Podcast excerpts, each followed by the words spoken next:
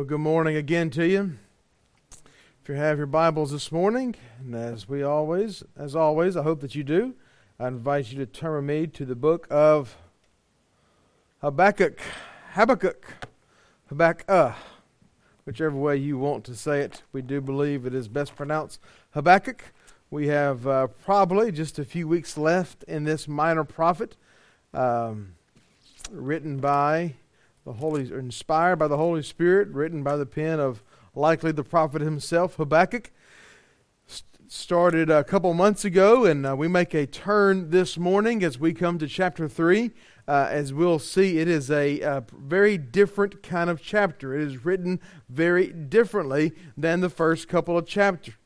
First couple of chapters, and not just by the way of uh, recapping, but for the sake of needing to kind of understand where we are in chapter 3. Um, the first couple chapters here are written very differently. Chapter 1 uh, is what we call a dirge. It is. Um, uh, it's, a, it is a difficult, heavy chapter in which the prophet Habakkuk is bringing his questions to the Lord. Uh, these questions are, are called complaints in Scripture. Not quite what we call complaints today, but he is, he, is, he is bringing questions to the Lord. Lord, what is going on with all this evil that is around me? And so the Lord um, graciously answers his questions. And his first question of, Lord, how shall I cry for help? In verse 2 of chapter 1, and you not hear, or cry to you violence, and you will not save? And why do you make me see iniquity? And why do you idly look at wrong? and all this destruction and violence and evil that's before him, not just in the world around him, but right there in Israel, as we talked about, as we'll address again this morning. The corruption uh, of the Israel leadership, of the Hebrew people, is not a point of Israel's history where they were faithfully looking to the Lord. And so the, the Lord answers. He says, Hey, this evil that you see around us, that is, that is me at work. That is me using uh, the Babylonians, the Chaldeans, to, to bring judgment to uh, both Israel and even to the world around them. And then Habakkuk's second complaint is okay, I understand that you're at work. I understand that you're in control. I understand that you're sovereign, that you're everlasting, that you're holy. I understand that you've ordained all of this, but how can you, a holy God, how can you use such an evil people? And so this is chapter one. And then chapter two that we finished last week uh, is, is, is all about God's response to him. Uh, and then ultimately, how he then points to, starting in verse 6, how he points to the Babylonians have. Um, uh, will have judgment placed upon them. Those five woes that we looked at last week, that simply put, boiled down, show us that God uh, does not take sin lightly. And so, that sin is a very serious issue. It is the issue uh, in the, the human nature, if you will, and that God is a just judge, and God will always judge sin and sinners. And so we see that kind of building up to chapter 2. And we see also not a major change in Habakkuk as one who goes from faithless to faithful. We see from the beginning of, uh, of this minor prophet that he is a faithful prophet. He's looking to the Lord, he trusts the Lord. But we do see this aha moment, if you will, in chapter 3. And so where he has heard the response of the Lord, and now he turns from this dirge and this uh, this taunt, if you will, in chapter two to now in chapter three uh, is a whole different style of writing. It's a whole different category of writing. Uh, it is a it is similar to a psalm. Uh, it is a prayer. It is a praise, and uh, he is he is he is responding to the Lord in faith, as we'll see beginning in chapter three this morning. So before we open up and turn to uh, chapter three, verse one, let's go to the Lord in prayer. Lord, we do thank you. We thank you for this morning and thank you for uh, an opportunity to open your word. Uh, not just to study it, not just to understand it, Lord, but to hear it, receive it, Lord, to, to see how it points us to Christ, and to see, Lord, how we can apply it to our lives. Thank you for your word that reveals you through your Son, Christ.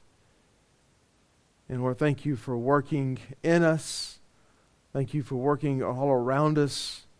Thank you for being a God who is in absolute control and who always has a plan and who is always at work.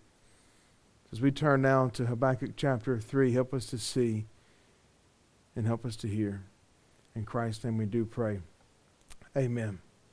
So let's uh, let's read. We're going to get through two verses this morning, uh, partly because we do have to um, uh, was, was going to try to take a big bite this morning, as often happens, uh, didn't happen. So we're going to take a smaller bite this morning. Uh, so Hebrews chapter 3, Hebrews, sorry, Habakkuk chapter 3, uh, the first couple verses. A prayer of Habakkuk the prophet, according to Shigionoth. O Lord, I have heard the report of you, and your work, O Lord, do I fear. In the midst of years, revive it in the midst of years, make it known. In wrath, remember mercy. And then we'll kind of even read the first half of verse 3 there as we'll see kind of a, natural break. God came from Teman and the Holy One from Mount Paran, Selah. So we'll see two more uh, Selahs or Selahs here as we uh, continue in chapter 3 next week. Uh, but this opening part of chapter 3, we just see that there is a change. Habakkuk is no longer God. What we saw so far, Habakkuk brings a question, God answers. He brings another question, God answers again. It's kind of this back and forth, if you will. Uh, and now there's not a, he doesn't respond with a third question. Now he looks to the Lord, and again he praises him as he did in chapter 1, uh, verse 12 and 13 but he's praising the Lord, he's looking to the Lord, and he, he has a prayer of response, not a question of complaint, not a question uh, that needs to be answered, but he is, he is praying to the Lord. Similar, very similar, if you will, Habakkuk chapter 3 is to most of the book of Psalms, and we see it is very similar to a psalm uh, all throughout the book. And so, also, it's even similar in its use. It is believed that Habakkuk chapter 3 would become a congregational song during times of disaster and tragedy in Israel's history. So, whenever evil came, whenever disaster came, how amazing is it now that Habakkuk chapter 3 becomes their song? So, we go from chapter 1 and chapter 2 to, to Lord, what's going on, to now he's singing the praises of God for that God is involved and that God directs all things in human activity. And so uh, it, is a, it is a very different uh, uh, chapter as we begin chapter 3. And there's this word there that, like a lot of words, especially in the Old Testament, we struggle with uh, shigionoth. Uh, and I'm just going to read you kind of a, a better description than I could give.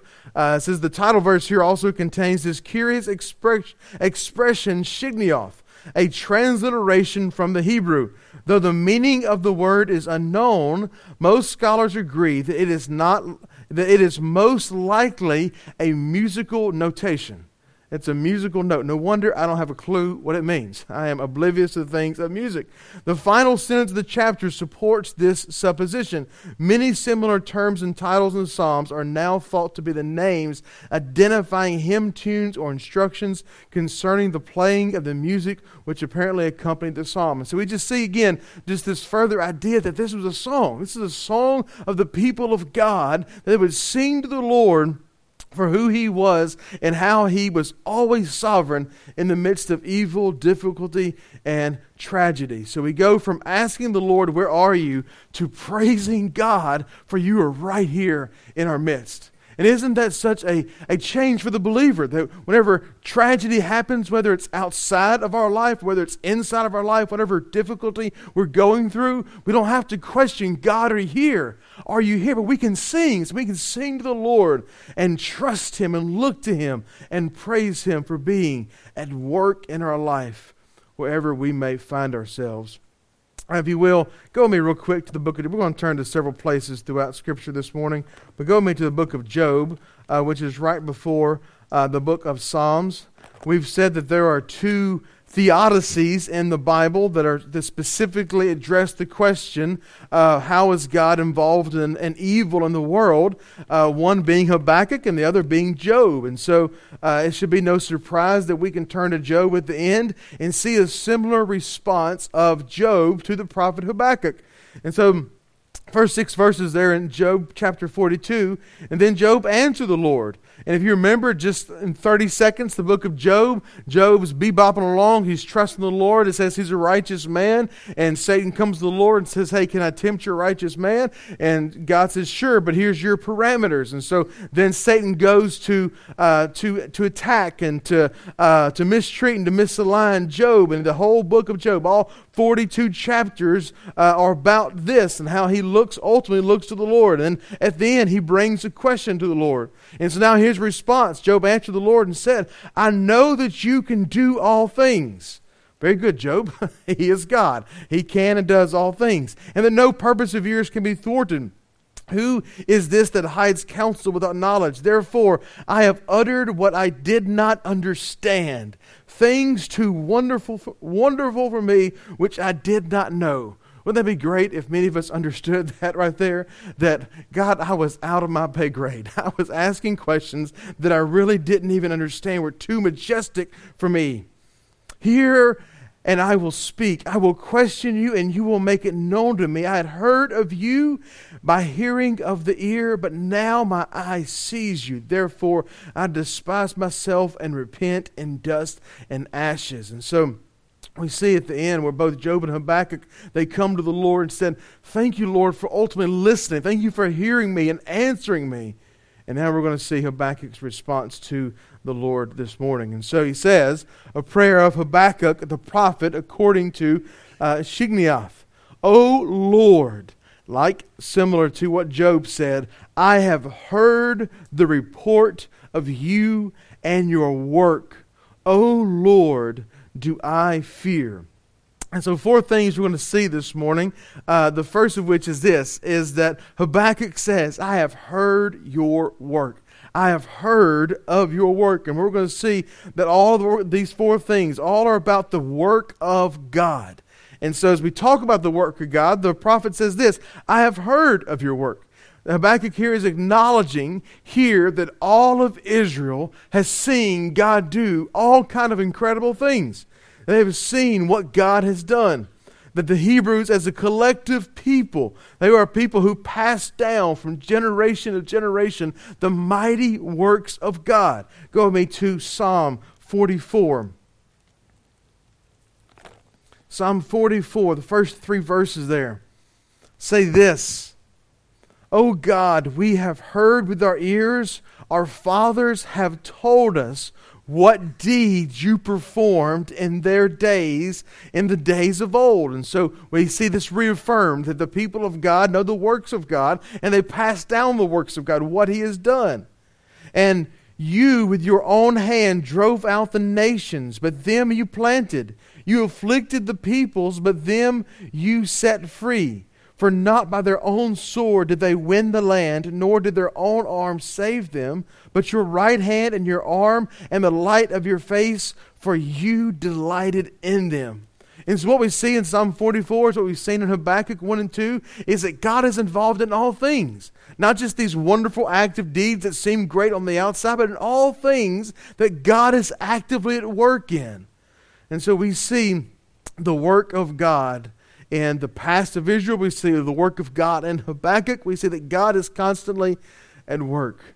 And so, in the corrupt Israel, when the corrupt leaders who ruled Israel, it was not for a lack of knowing who God was. It was not for even a lack of remembering all that He had done for the people of God, but it was rejecting what they heard and who He was. So it wasn't a lack of their knowledge, it was a rejection of who God was that brought condemnation to the corrupt uh, leadership and to the corrupt uh, anyone uh, who reject who God is. And so here, the prophet is bringing to mind the wonderful works of Yahweh. He says, I have heard the report of you. I have heard the report of your work, O Lord, and I fear. Do I fear? God's work does not always appear or even feel wonderful as we think about the works of the Lord. But both Israel uh, and we today, we know this. In Israel, oftentimes, God was bringing his judgment and his discipline to his people for both his glory and their good, as we see all things point to. But indeed, he was always present is always present. He never abandoned Israel. He never abandoned his true Israel, those who were his. And Habakkuk realizes this as he looks around in chapter 1, as he gets responded to in chapter 2. He realizes that God is not going to leave him, that God is not absent, but that he is very present, even in the midst of evil circumstances, even in the midst of the, the Babylonian Empire growing and killing and destroying. God is very present. So it may not always feel like the works of God are these wonderful things, but all the works of God are good things because everything God does is for two things. And you hear us say this over and over in North Hills. Everything God does is for His glory and the good of His people. Whenever we believe that, it should change how we see everything that happens around us. That all things are for the glory of, the, for the glory of God and the good of His people. And so, what about our lives? Oftentimes, things feel difficult, do they not? Circumstances don't feel like they're the wonderful works of God. Maybe even you feel like Habakkuk at times, that God is absent. But know and remember that He is very present indeed.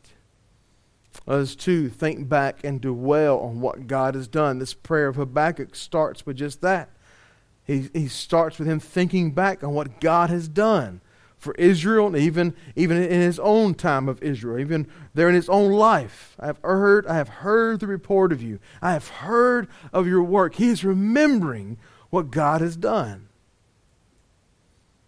And so we see this clear picture of that God has done and is doing a work. Secondly, is this He prays in the midst of the years, revive it. In the midst of the years, make it known. So not only do we see that the, the Habakkuk has heard the, the work of God, but with this prayer that he would revive his work.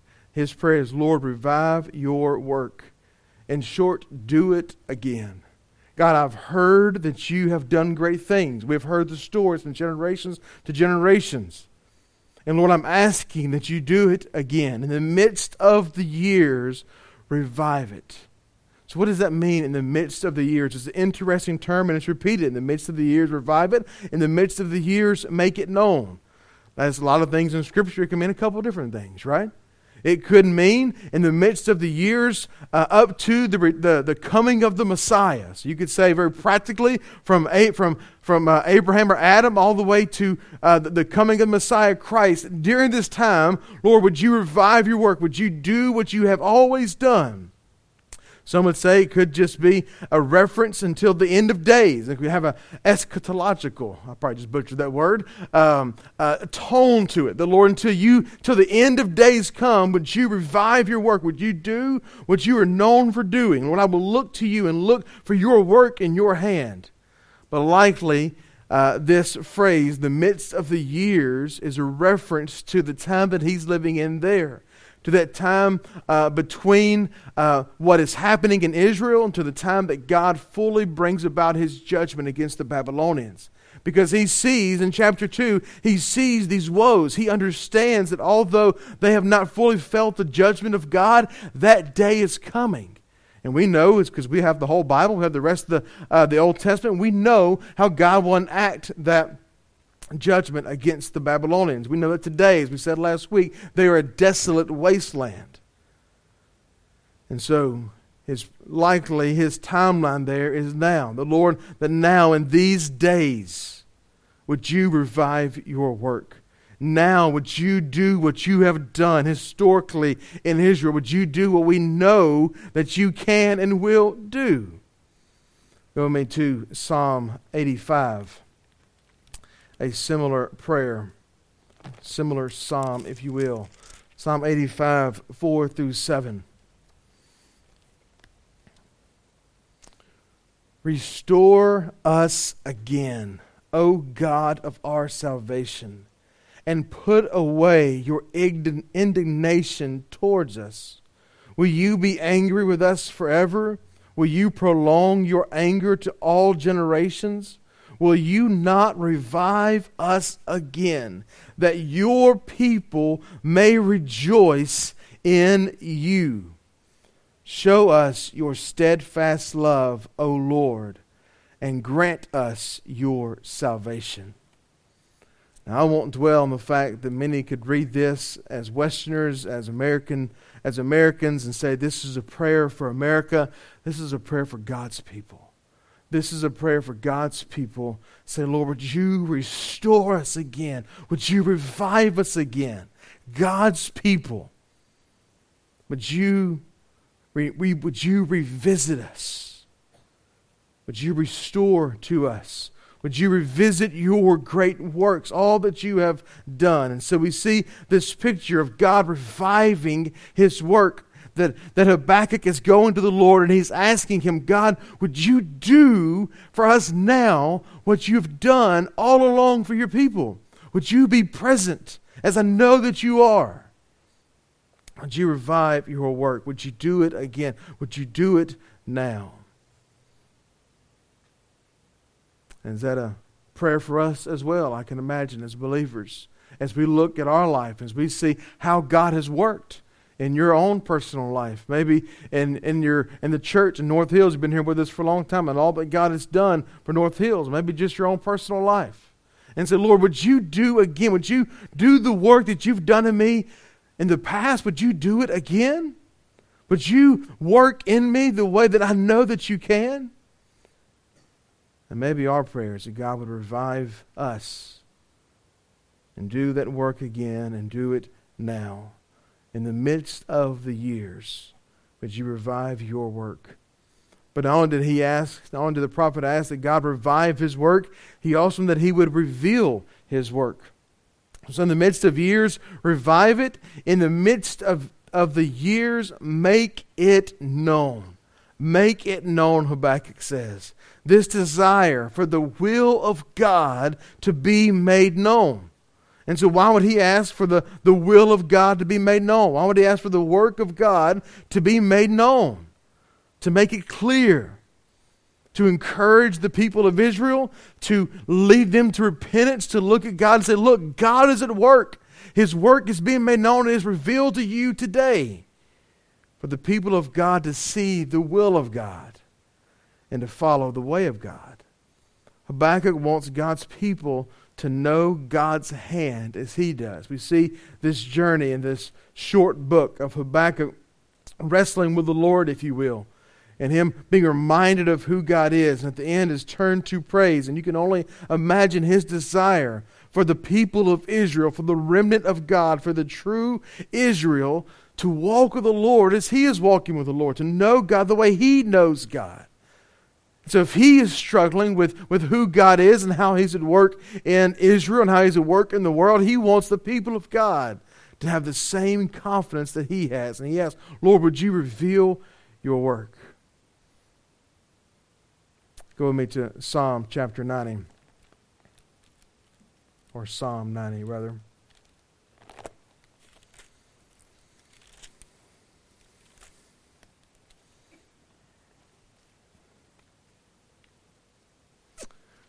Psalm 90, 13 through 17. Return, O Lord, how long?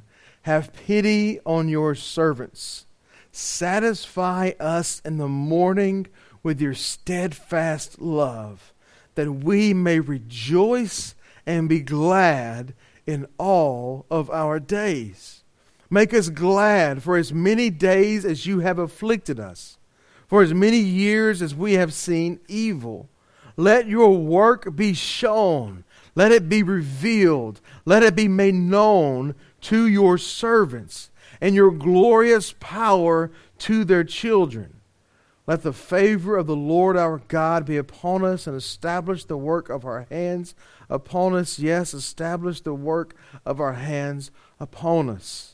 So we see this echo even in Habakkuk's prayer that, that God would reveal himself in such a way that the people of God would rejoice in him, that the people of God would look to him, that like the, the author of Lamentation says, that every day his mercies would be new. They would look to him and trust him. Do we not need that reminder in our own lives? That every day we look to the Lord anew, that we trust him, that we rejoice in him as He is revealing His work, as He's revealing His will to us. Because God does that. He doesn't have to, but God does. He has chosen to reveal His will to His people. He desires to reveal Himself to his people. He has done so most clearly in his Son, in Christ. And Christ is most clearly revealed in Scripture. So therefore, we can know the revealed will of God. It's not mysterious anymore, as we see in the New Testament. The revealed will of God is Christ. And we can look to Jesus as we open the pages of Scripture, not just the New Testament, but all of Scripture. As we read Habakkuk, we see that our ultimate hope, the fulfillment of this, is Christ. And so as we look at God's Word, we ultimately are looking at Christ. And this is how the work and will of God is revealed, is through the Word of God. So we see that he has noticed the work of God. He's praying that God would revive his work, and he's praying that God would reveal his work. And thirdly, we see this last part of the prayer here that he would remember his mercy. It says, In the midst of years, revive it. In the midst of years, make it known. He says, In wrath, remember mercy. And wrath, remember your mercy. Because God is a just God.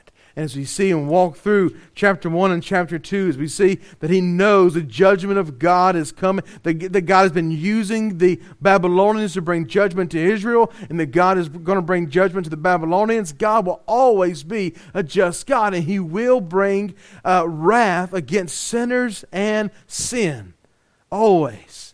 But he's asking that God would remember his people. In your wrath, would you remember your people?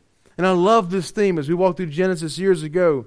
We hit this theme, this theme briefly, but just a couple passages. You don't have to turn to Genesis chapter 8, verse 1, and Genesis 19, verse 29, and several others in Genesis shows us that God remembers, that God doesn't forget. In Genesis 8 1, God remembered Noah. It says, But God remembered Noah and all the beasts and all the cattle that were with him and the ark. And God caused a wind to pass over the earth, and the water was subsided. I was reminded this week of the uh, funny but not funny fact of uh, we shouldn't paint uh, the story of Noah for our children's ministers, right? We shouldn't put those paintings in the nursery because the real story of Noah is a very tragic story, right? That all of the earth, all of the people of the earth, all every living and breathing thing, with the exception of uh, of the the eight people that God saved and the number of animals he saved were wiped out, were destroyed. God's wrath was brought against sin and sinners in the story of Noah. But God remembered Noah, and he remembered his family, and he remembered every single animal that he promised to save. That in his wrath, God remembered his people, and he saved his people, and he kept his people.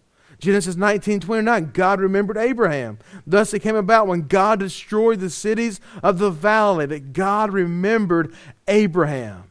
And he sent Lot out of the midst of the overthrow, and he overthrew the cities in which Lot lived. And we see that God brings his wrath again against sinners and against sin.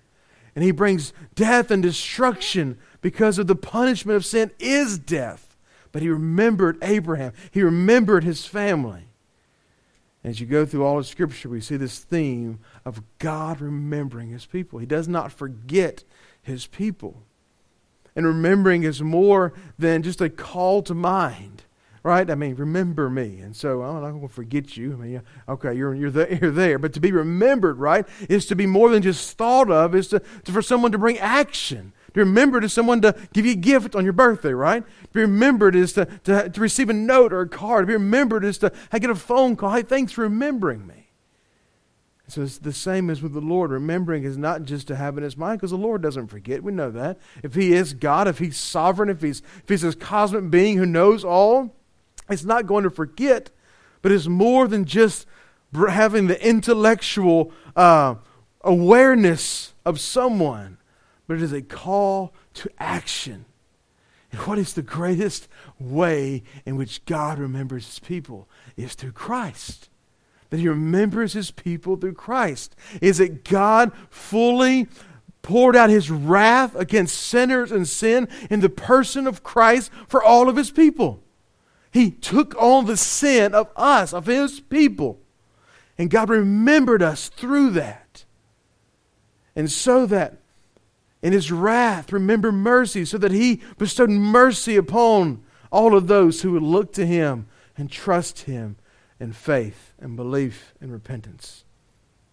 God will, God does, God has remembered his people, and God will remember you.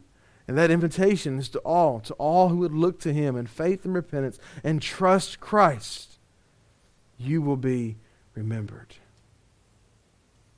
And so, like Habakkuk, let us praise the Lord for what he has done. And like Habakkuk, let us believe that he continues to be at work. When he says, O Lord, I have heard the report of you, and your work, O Lord, do I fear. In the midst of the years, revive it. In the midst of the years, make it known. In wrath, remember mercy. And as we come to the Lord's table here in just a moment, let us remember the wrath that was poured out on Christ that we might live. The punishment that he took on for his people, for us, that God would remember us. Let us pray. Lord, I thank you for this morning. I thank you for a chance to, to look to your word, to be reminded of your word of your goodness, of your works, and all that you've done, and ultimately all that you've done for us in Christ. Lord, as always, we pray if there is one here this morning who's never truly looked to you and trusted you, who has that hope and that confidence and that faith that comes from knowing Christ, they would look to you in faith and repentance this morning. For the many in this room, Lord, who do know you, who have trusted you, Lord. May we remember all the things that you have done. May we continue to look to you as you continue to reveal to us your will in your word. And may we rejoice as we are confident that you have remembered us. Lord, in these next few moments, as we sing, as we come to the communion table, even as we leave this place, May we do so as a marked people. We pray these things in Christ's name. Amen.